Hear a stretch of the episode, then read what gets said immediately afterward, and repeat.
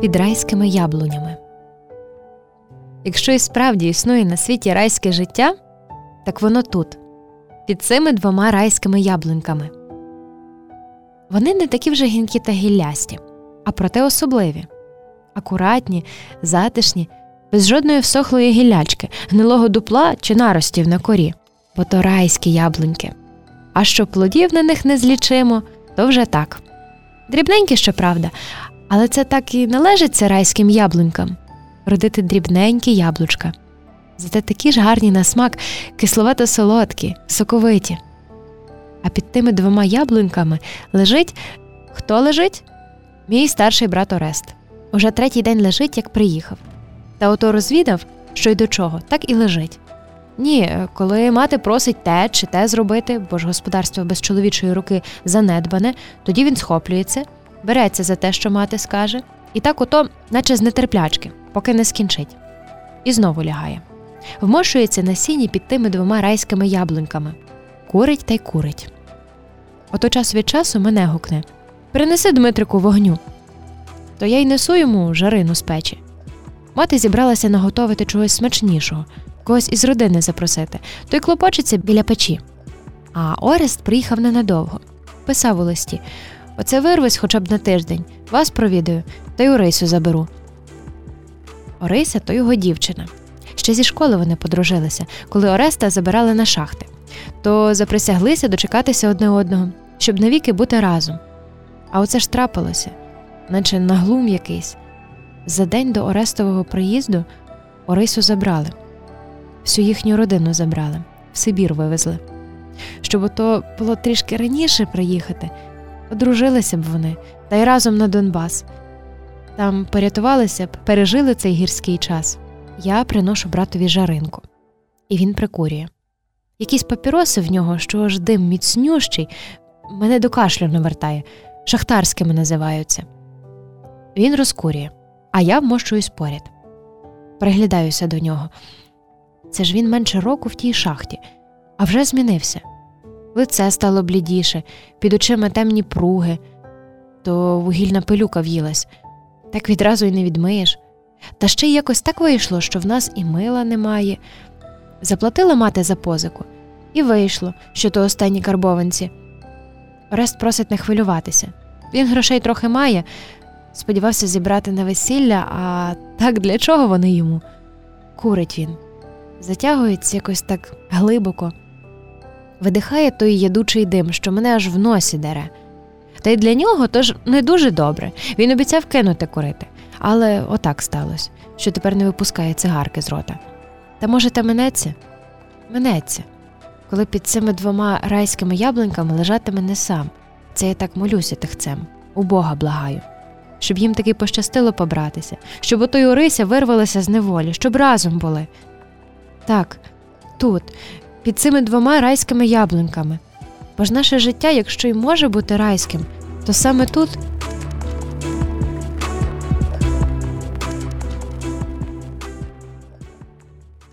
Хай краще піде з димом. Хату в них відбирають.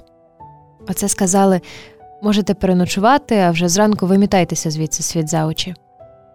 Хоча й не так, не світ за очі мають вибиратися. Зранку з хати то так, але щоб у полудні були в рогадатичах на вокзалі. З майном, скільки вже зможете взяти. Але й тут не так. Вони спакуються, як велено, а вже дядько Юхим відвезе їх до потяга. А там уже потяг знає дорогу краще за всіх них, бо батькові тільки відомо, що Сибір, але ж там безмежжя. Вони спакувалися ще з вечора. То не так просто, бо багато не візьмеш. Довелося перекладати, перебирати, це взяти, чи те, чи ще зовсім інше. Будуть же жити на якомусь новому місці, то всього буде треба. Гриць також спакувався одяг та й кінець. Із забавок нічого. Із книжок два підручники та ще зошити, які мав не списані. Тато похмурий, як та хмара. Мама тільки очі витирає та пакує ті клунки. А то ж не казкова торба, що туди все господарство можна запакувати. Так і спали на тих вузлах, напівлежачи, наче звикаючи до того найгіршого, що таки не мине кожного з них. А на ранок ще сонце лишень збиралося виглянути, а вони вже спаковані. Снідають якось поквапом, наче їх хтось у плечі підштовхує. Не дядько ж Юхим, хоча й він не забарився. Оце дали годинку, а там маю з кіньми на оранку. То батько витяг із вузла пляшку, випили вдвох. Хай їх Бог покарає. Тож вони вже в родатичах. Не перші. Кілька визначених до вивезення родин уже стоять довкіл свого майна. То й вони так. Раз, два і вже з воза. Батько дякує дядькові Юхимові. Вони обіймаються тричі, цілуються.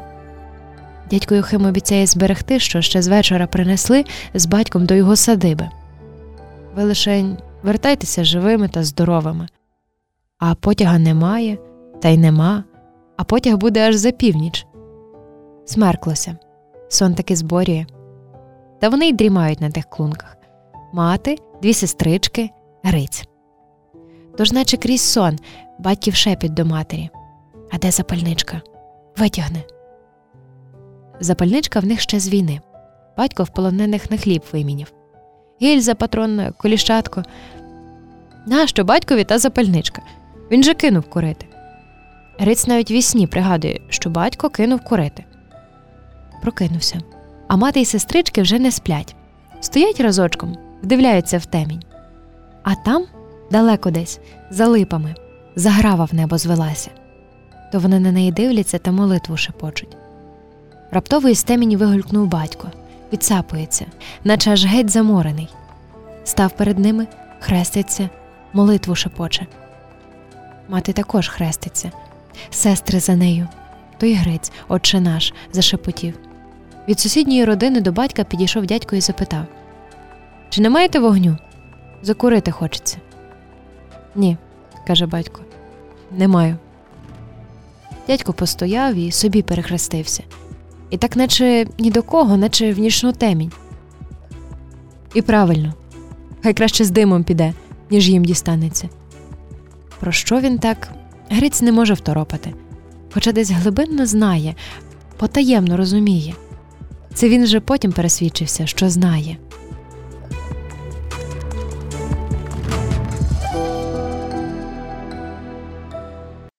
Де батько? На Донбасі. Тепер він знав у нього батька немає.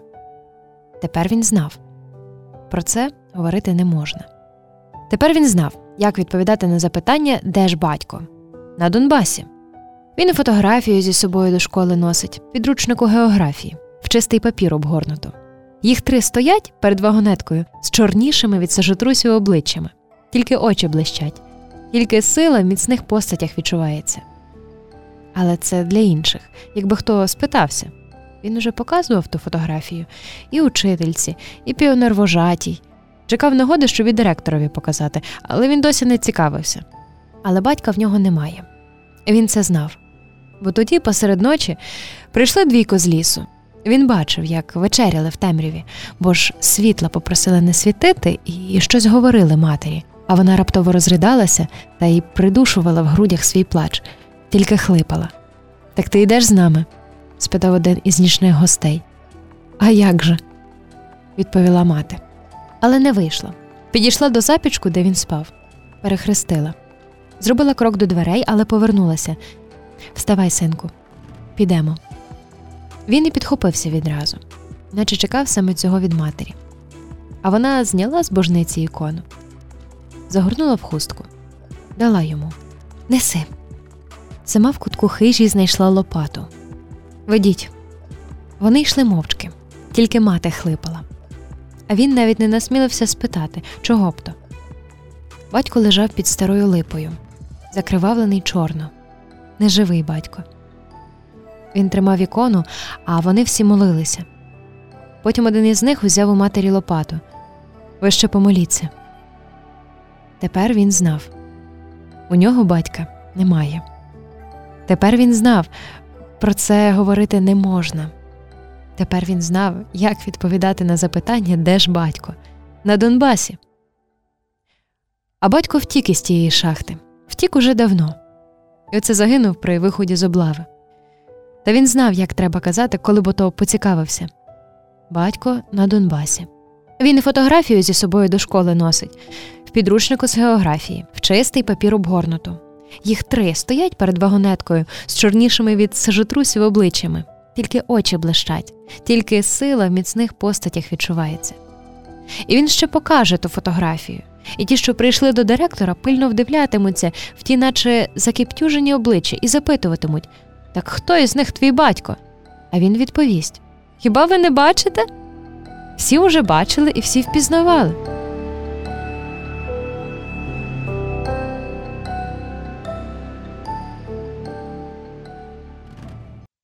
Мене похоронять на Спаса. Просто так виходить. Я оце хворію та хворію, гарячка в мене, а скоро Спаса. Тож це буде найкращий день, щоб мене похоронити.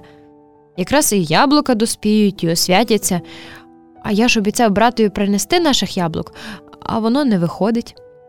Лежу оце вже котрий день, а мені не виздоровлюється, а мені ще й гірше та гірше.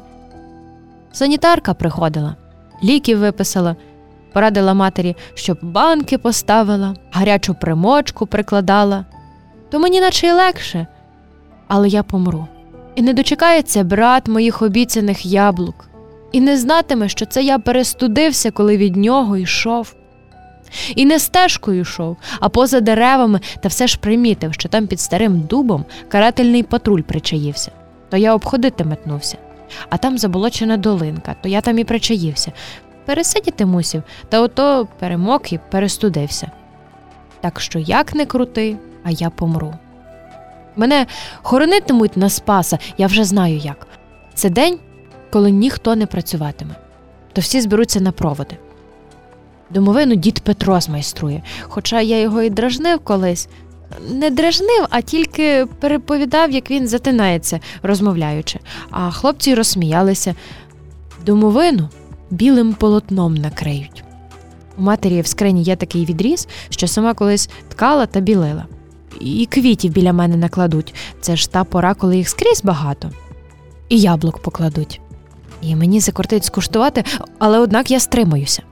Бо вже он і панотецю золоту ризу вбирається, вже і хреста виносять, його спеціально із Сибіру повернуть, нашого панотця, бо це ж не мій похорон. Він же мене пригадує, а я у нього причащався. Та й у хорі підспівував. От він і зачне відспівувати.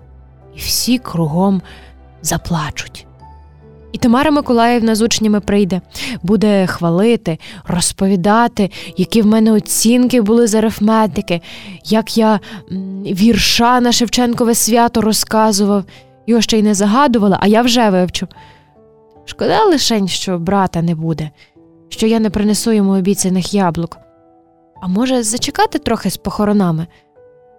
Може, оце виздоровіти та й до брата тайком, бо туди дорогу мало хто й знає. А мені брат довірив, був певний, що я не зраджу. Може, і справді, оце саме мені встати і воскреснути, поки віко не опустили, поки ніхто не попрощався. Чи хай уже винесуть з двору, пройдуть до школи, там зупиняться, і тоді я. Та що ви, люди? Та я ще живий. А зараз я знову засну, бо вже чув від матері коли спить, то виздоровлює.